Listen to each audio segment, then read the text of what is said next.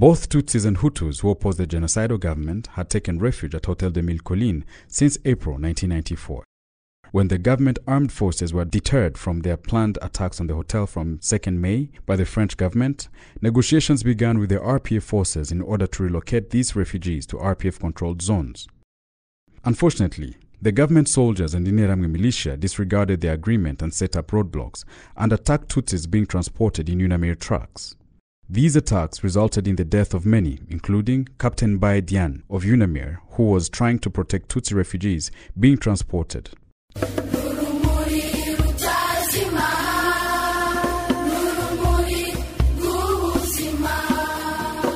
Evacuation of the refugees from Hotel de Mille Collines and the death of Captain Mbaye Diagne of UNAMIR. Hotel de Mille Collines in Kigali had become a refuge for people from across the city of Kigali, mostly Tutsis and Hutus who were dissidents to the genocidal government.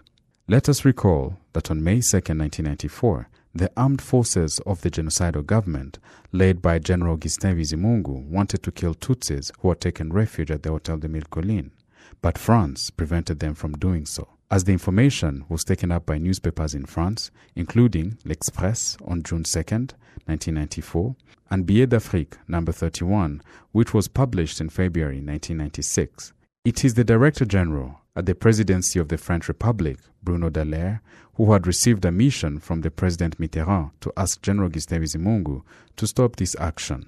Based on the achievements of the ongoing negotiations between the so-called Abatabazi government and the RPF Inkotanyi forces to relocate the refugees who had taken refuge at Hotel de Mille Collines and take them to the desired area, the operation took place from 27th May 1994. Unfortunately, the genocidal government forces did not comply with the agreement because the Interahamwe and the Impuzamugambi militia continued to set up roadblocks at the various locations in Kigali city controlled by the criminal government forces. They removed Tutsis from UNAMIR trucks and killed them. Captain Mbaye Diagne tried to block the way for Interahamwe with the aim of preventing them from taking Tutsis out of UNAMIR trucks and kill them. He was shot dead at a roadblock while protecting Tutsis from Interahamwe who had wanted to kill them. Captain Mbaye Diagne died at the age of 36. On July 4, 2010, His Excellency the President of the Republic of Rwanda awarded Captain Mbaye Diagne a medal as a guardian of Pact for his extraordinary bravery in saving lives during the genocide against the Tutsi. If all UNAMIR soldiers had acted like Captain Mbaye Diagne, the genocide would have been stopped and many more Tutsis would have survived. UNAMIR temporarily suspended the evacuation of people from Hotel de Mille Collines and confirmed the massacres of Tutsis in Kabgayi. On June 1, 1994, one day after the death of Captain Mbaye Diagne, UNAMIR announced that it had suspended the evacuation operation as long as the roadblocks were not removed from the roads and that the government soldiers and Interahamwe had not stopped interfering with the UNAMIR's work.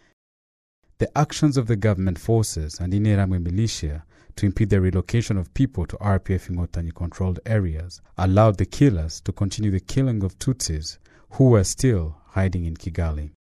Tutsis slaughtered on these dates could have been rescued if the self-proclaimed Abatabazi government had complied with the ceasefire agreement between the RPF Inkotanyi and the government's military leadership to let UNAMIR relocate people to their desired areas. On the same day, various international radio stations, including Radio France Internationale, RFI, British Broadcasting Corporation, BBC, Voice of America, and Voice of Germany, Deutsche Welle, announced the content of UNAMIR's declaration concerning the investigation into the assassination of Tutsis in Kabgayi.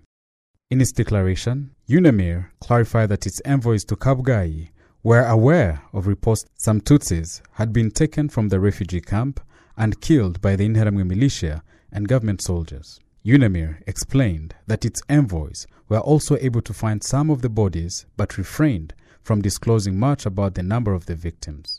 Nevertheless, reports from the media and international non-governmental organizations like the ICRC and Oxfam, which operated in the camp, estimated that more than 500 Tutsis had been kidnapped and killed in a very short period of time. On the same day, Canadian Minister of Defense arrived in Rwanda to assess the welfare of the Canadian Armed Forces in UNAMIR and analyze how Canada could send about 300 communication experts to Rwanda. Canada had agreed to deploy communication experts to Rwanda in the context of strengthening its second UNAMIR mandate by the United Nations to increase its troops and staff. VOA News reported that Egypt had sold arms to the Batabazi government worth 750,000 US dollars in violation of the United Nations Security Council resolution. The United Nations had banned all countries from selling weapons to the Rwandan government and its forces for its role in the genocide against the Tutsi.